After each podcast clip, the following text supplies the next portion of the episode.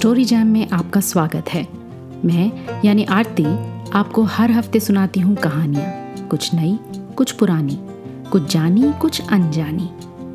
अगर ये पॉडकास्ट आपको पसंद है तो आप जहाँ भी सुन रहे हैं Spotify Amazon music Gaana Apple podcast वहाँ सब्सक्राइब ज़रूर करें, ताकि हर हफ़्ते जब मैं नया एपिसोड बनाऊँ, आपको इत्तला मिल जाए। अगर आप स्टोरी जैम यूट्यूब पर सुनते हैं तो सब्सक्राइब के साथ साथ बने बेल आइकन को प्रेस करना ना भूलें।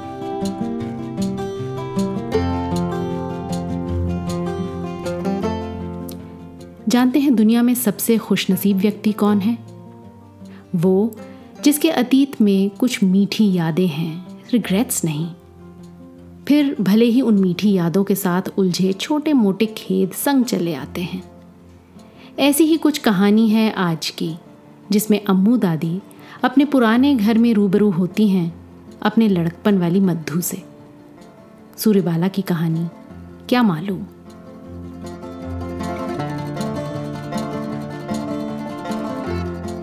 अध बूढ़ी सी मैं। सोचा था, हवेली भी अधबूढ़ी ही मिलेगी। उखड़ी पखड़ी, झवाई, निस्तेज।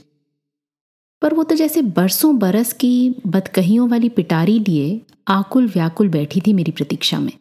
खोलकर बिखेर देने को बेचैन। धुंधलाया था तो बस मेरी शादी में कोहबर की दीवार पर लिखा, श्री गणेशाय नमः।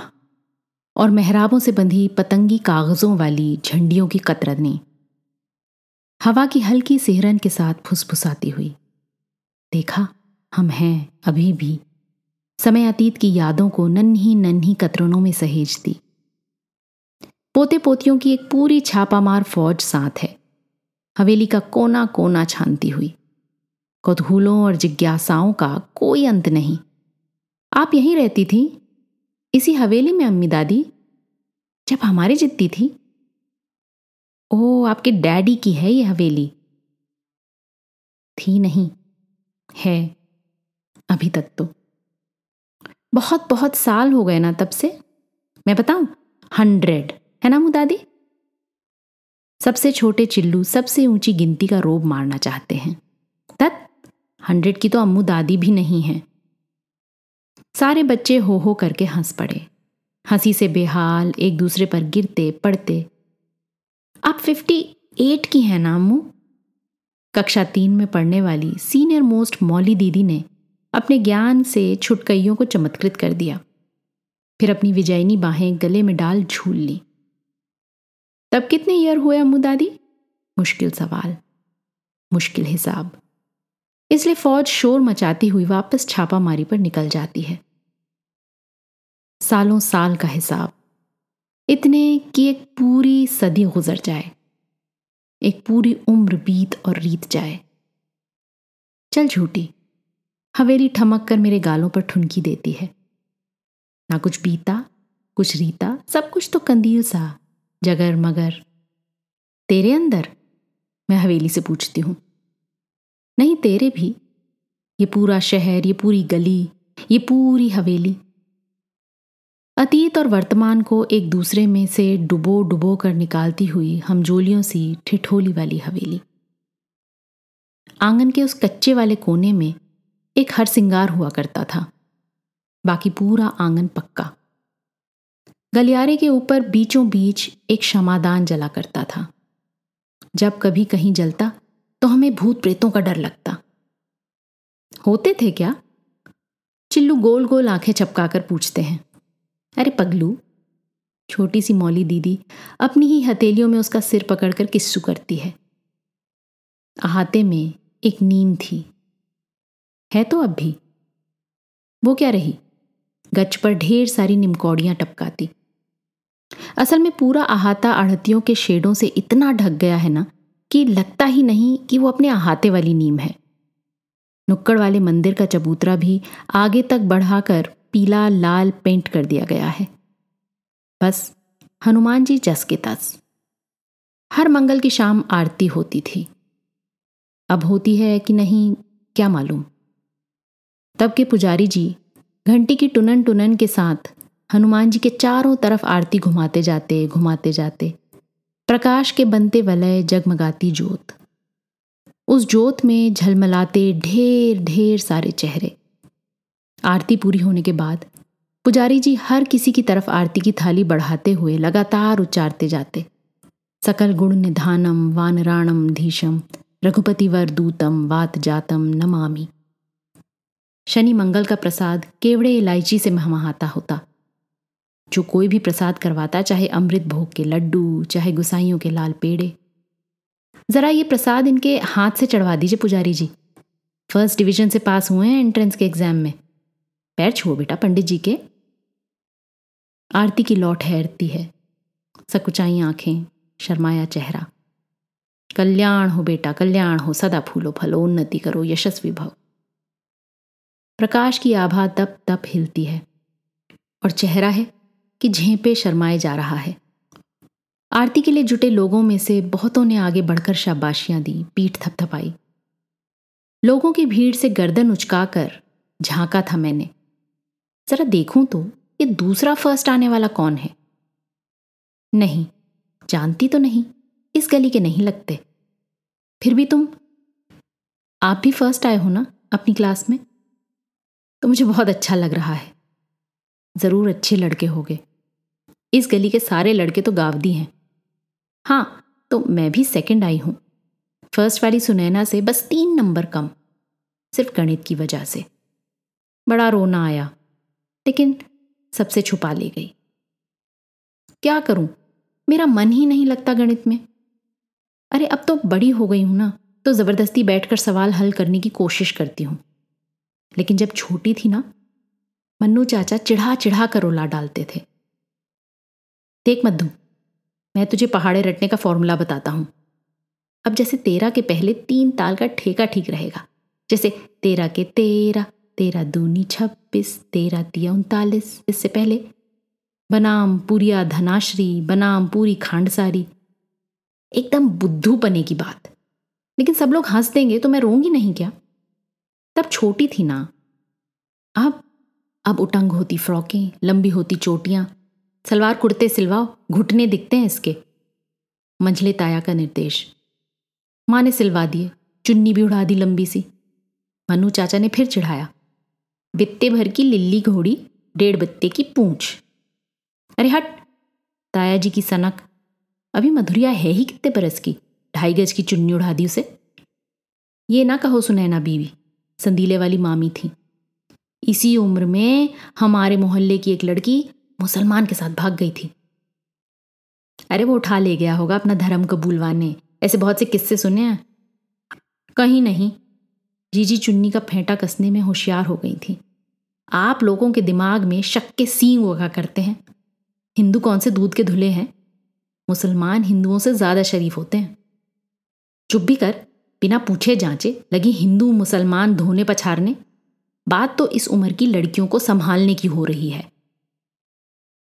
लड़कों को संभालने की क्यों नहीं? तू बेबात जबान लड़ा रही है बिट्टो। जाकर कहती क्यों नहीं लड़कों के माँ बाप से, हैं? हाँ तो क्या हुआ मामी? संदीले वाली की रसवार्ता में विघ्न पड़ रहा था। तब क्या? कालिख नहीं, डामर डामर पोत गई माँ बाप के चेहरों पर। बेइज्जत हो गए सरेआम। अब कोई कानी कौड़ी के भाव नहीं पूछता संदीले में उन्हें। सो तो है ही। अरे उसे ब्राह्मण छत्री बैसों में नहीं मिला कोई। अमू दादी अमू दादी बच्चों का झुंड शोर मचाता आया है। बड़े पापा, बड़ी मम्मी ने कहा है, वो लोग फिर बाहर जा रहे हैं। बेटे बहू लगातार दौड़ भाग कर रहे हैं। कोर्ट, कचहरी, खरीदार, दलाल, इकरारनामा, बेनामा, स्टैंप, दस्तावेज़। बड़े ने ही जिद की। अम्मा, चली चलो तुम भी। वैसे भी ये सब तुम ज़्यादा समझोगी। छोटा चल नहीं पा रहा। अपनी पलटन अलबत्ता साथ किए दे रहा है। दलाल खरीदार भी शायद तुम्हारी उम्र का थोड़ा लिहाज करे। हाँ हाँ अम्मू दादी, चलिए ना, हम सब चलेंगे साथ साथ बच्चों ने जिद की थी। आगत, अतीत, वर्तमान, छुटपन, बचपन और बुढ़ापा। अंधेरे गलियारे के क्षमादान से लेकर कचहरी के इकरार नामे तक, सब साथ साथ हट, गलत। तुम्हारी बात मैं थोड़ी कर रही थी। तुम क्यों रहोगे मेरे साथ साथ? तुम्हारी गली भी मेरी वाली गली से कहाँ मिलती है? ज़रूर पीछे वाली कोई गली होगी, लेकिन मैं जानती हूँ, तुम्हें मालूम है मेरी वाली गली। बताऊँ कैसे? एक दिन जब मैं स्कूल से लौट रही थी ना तो तुम भी पीछे पीछे अपने किसी दोस्त से बतियाते चले आ रहे थे। शायद इसी गली से फुटबॉल के स्टेडियम जाना रहा होगा उस दिन। और क्या वजह हो सकती थी भला? तो जब मैं अपने दरवाजे से ज़रा पहले दौड़कर घुसी ना, तभी मैं समझ गई कि तुमने मेरी तरफ़ ना सही मेरी हवेली की तरफ़ ज़रूर देखा है। मेरी तरफ़ क्यों नहीं देखते भला? तुम भी तो एक अच्छे लड़के हो, क्लास में फ़र्स्ट सेकंड आने वाले। और मैं भी तो हम क्यों ना देखें एक दूसरे की तरफ़? नहीं देखना चाहिए, ना। क्योंकि मंजुला भाभी की बहनों के लिए भी ताई चाची आज कह रही थी सबकी सब छम्मक छल्लो हैं। जब देखो पाउडर बिंदी सुरमे काजल से लैस, हर किसी से मुस्की मारती रहती हैं। दीदेवार ठहाके लगाती हुई। देख लेना, मंजुला की बहनें देर सवेर माँ बाप का नाम डुबोएँगी ज़रूर। जब देखो तब, खिड़की झरोके से सान मटक्की करती बात बेबात खिखियाती रहती हैं। अरे कोई जाए, कोई आए। लड़की जात को दीदे काट कर टक टोरने की ज़रूरत? तुम ही बताओ। ये छिछोरापन नहीं तो और क्या है? मैंने सुना और सहम कर ज़ोर से आँखें भींच ली, जिससे तुम्हें ना देख पाऊँ। लेकिन अब प्यारे मोहन की दुकान पर मैं क्या करती बोलो? चार्ट पेपर लेने गई थी। पैसे गिनकर देने को हाथ बढ़ाया ही था कि दुकान के शोकेस में रखी तेल क्रीम की शीशियों के बीच बीच में रखे हुए छोटे छोटे शीशों में तुम एक, दो, तीन, दसियों प्यारे मोहन से ज्योमेट्री बॉक्स मांगते हुए। हाँ मैंने ठीक ठाक देखा। मतलब तुम दिख गए। तुम मुस्कुरा भी रहे थे। मुझसे नहीं, प्यारे मोहन से बातें करते हुए। मुझे कुछ नहीं सूझा तो मैं भाग ली। पर मुझे लग रहा था, तुम मंद मंद मुस्कुराए जा रहे हो मेरी पीठ पर लहराती चोटियों को देखकर। कितना अच्छा हुआ जो तुमने सामने सीधे मुझे नहीं देखा। ज़रूर तुमने भी अपनी बलरामपुर वाली चाची या रानी खेत से आई बुआ के मुँह से सुन लिया होगा। भोपाल वाली के बेटे को देखा? जब देखो तंग मोहरी की पैंट पहने, कंघी से बुलबुली संवारता, सड़कों पे सीटी मारता, चप्पलें लटकारता, घूमता रहता है। गए तीन सालों से फेल हो रहा है बारहवीं में। अब पढ़ चुका वो। इंदौर वाली का बेटा पढ़ाई में तो खैर ठीक ठाक है, पर मिजाज खासा आशिकाना है। पूछो जरा कल के छोकरे का अभी से विलायती सेंट लगाकर घूमने का क्या मतलब? ये कोई भले घर के लड़कों के लक्षण हैं। पढ़ने लिखने वाले लड़कों को इस सब की कहाँ फुर्सत कि कहाँ किस गली में किस लड़की का मकान है? हाँ बिल्कुल सही बात है। मेरी हवेली वाली बात तो मैंने इसलिए कही थी ना, क्योंकि गली से गुजरता हर आदमी एक नज़र हमारी हवेली पर डालकर साथ वाले से कह पड़ता है। शुक्ला जी की हवेली है रच रच कर बड़े शौक से बनवाई। लेकिन बनवाने के चार छह महीने के अंदर यूँ ही सोए सोए गुजर गए। मात पर आदमी थे, रसूख वाले। उम्र कहाँ थी? छोटे छोटे बच्चे, कच्ची गृहस्थी। बड़े छोटे ताया चाचाओं के बीच गृहस्थी चल रही है। सीढ़ियों पर पैर की आहट बढ़ती जाती है। क्या किया अमू दादी और बच्चों ने सारे दिन? बताएँ खुफिया गिरी बच्चे चहकते हैं। मैं चौंक कर बेतरतीब होने लगती हूँ। बेटा बहु परेशान है। काम बनता नहीं नज़र आ रहा। यानी हवेली बिक नहीं पा रही। सोचा था एक बार ही सब कुछ निपट जाएगा। पर खरीदार हमें गरजमंद समझकर काइयापन से पेश आ रहे हैं। एक ही रट, कीमत घटाइए साहब। पुरानी हवेलियों पर मरम्मत में बहुत खर्च आता है। सारा ढांचा ही आउटडेटेड जो ठहरा। रिहाइश के लिए पुरानी हवेलियों की पूछ नहीं रही अब। ये मेहराबें और शमादान बस जज्बाती खाना पूरी के लिए हैं। बड़े पापा बड़े पापा, अमू दादी बताती हैं नीचे गलियारे में लालटेन जलती थी और अंधेरे में भूत प्रेत आते थे। कैसे भला? तू तो तब पैदा भी नहीं हुआ था।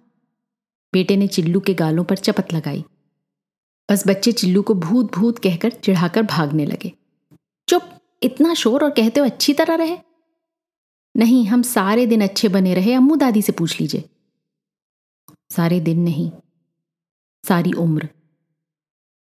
पता है, एक दफ़ा अचानक बाहरी मुंडेर पर खड़ी थी कि, भक, देखा, तुम चले आ रहे थे नीचे गली में।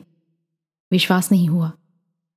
ज़रूर तुम, तुमसा कोई और, नहीं, तुम ही थे। इस रास्ते, इस गली में कैसे गुजर रहे हो तुम? देखो तो आखिर किस तरफ़ जाते हो? लेकिन, अरे अरे ये क्या? तुम तो मेरी ही हवेली के फाटक में घुस रहे हो। मेरी साँसें बदहवास होने लगी। तो क्या आप कुंडा भी खटखटाओगे तुम? कुंडा सचमुच खटका। घर के सब सिविल लाइन शादी में गए हैं। माँ ने कहा, मधु, जरा देख तो बेटी। मैं सनसनाते पैरों से सीढ़ियाँ उतरती गई हूँ, दरवाज़ा खोलती हूँ और मेरे ठीक सामने तुम खड़े हो। तुम। हाँ, तुम ही। तो क्या करना चाहिए मुझे? कुछ कहना चाहिए, लेकिन मैं तो स्तंभित हूँ, अविचल। आँखें झुकाए सिर्फ़ ज़मीन देख रही हूँ। भला ज़मीन में तुम कैसे दिखोगे? ये मेरे बड़े भैया की शादी का निमंत्रण। पिताजी ने यहाँ देने के लिए भेजा है। मैंने निमंत्रण पत्रिका थाम ली है। अब कुछ तो बोलूँ। जरा तो देखूँ। कुछ भी नहीं हो पाया। खड़ी भी न रह पाई। बस बस आँखें तरतराई और कुछ ना सूझा तो अचानक मुड़कर वापस भाग चली। घर के अंदर तेज तेज सीढ़ियाँ फलांगती हुई। मैं जैसे खुद भी अपने पीछे भागती, खुद को रोकती भी जा रही थी। पागल, रुक ना। वापस क्यों भागी जा रही है? रुक मधु। लेकिन मैं हाफती हुई ऊपर पहुँच गई।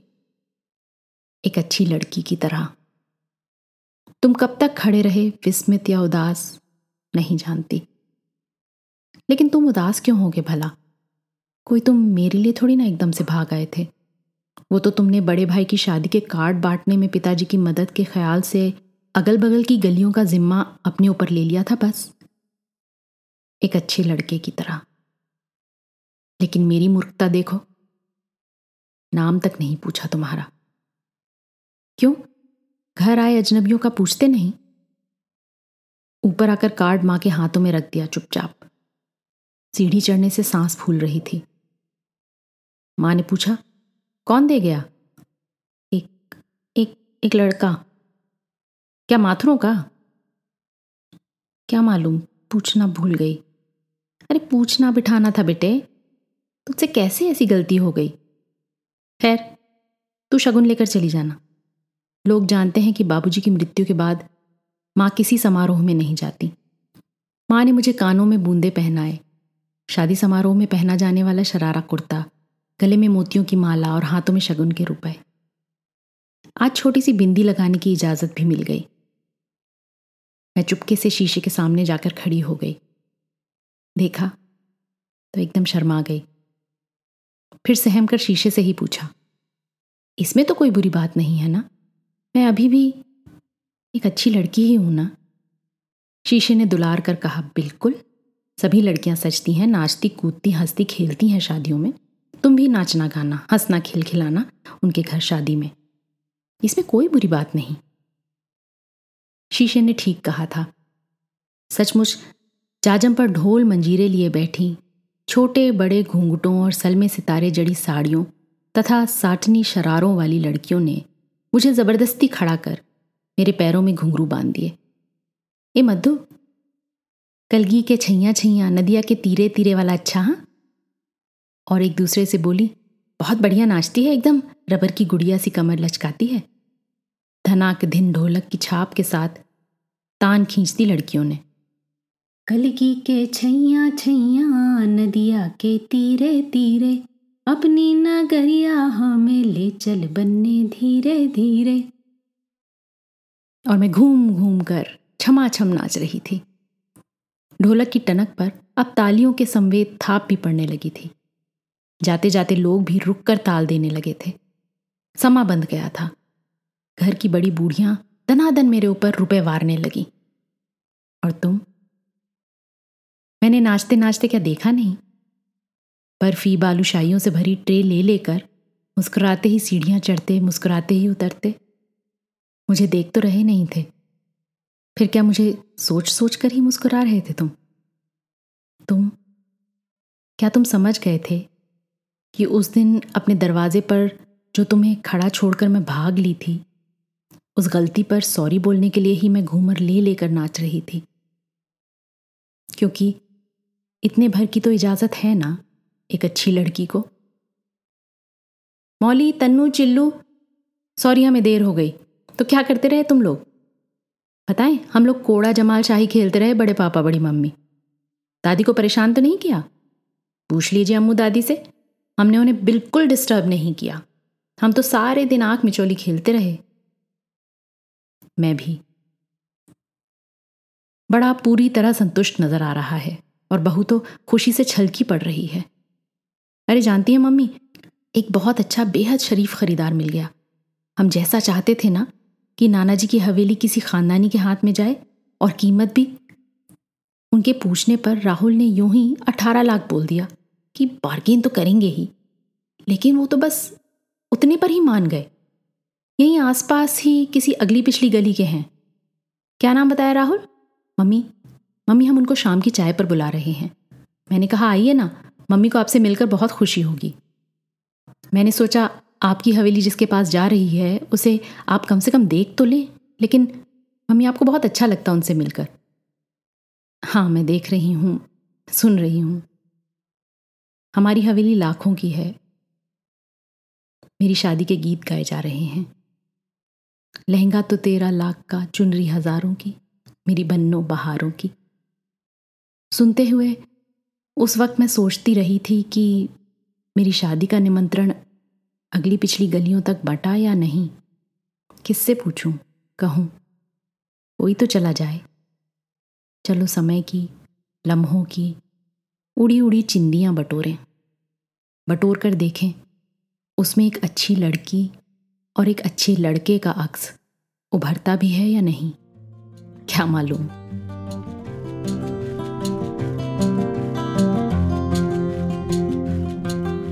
आज की कहानी आपको कैसी लगी, अपने कमेंट्स ज़रूर लिखिएगा। साथ ही सब्सक्राइब कीजिएगा। आपके फैमिली और फ्रेंड्स में आप जैसे ही कहानियों के शौकीन, कदरदान और हैं, उन्हें ये कहानी व्हाट्सएप पर फॉरवर्ड करें। अगली बार फिर मिलेंगे एक और कहानी, लेख या कविता के साथ। तब तक अलविदा।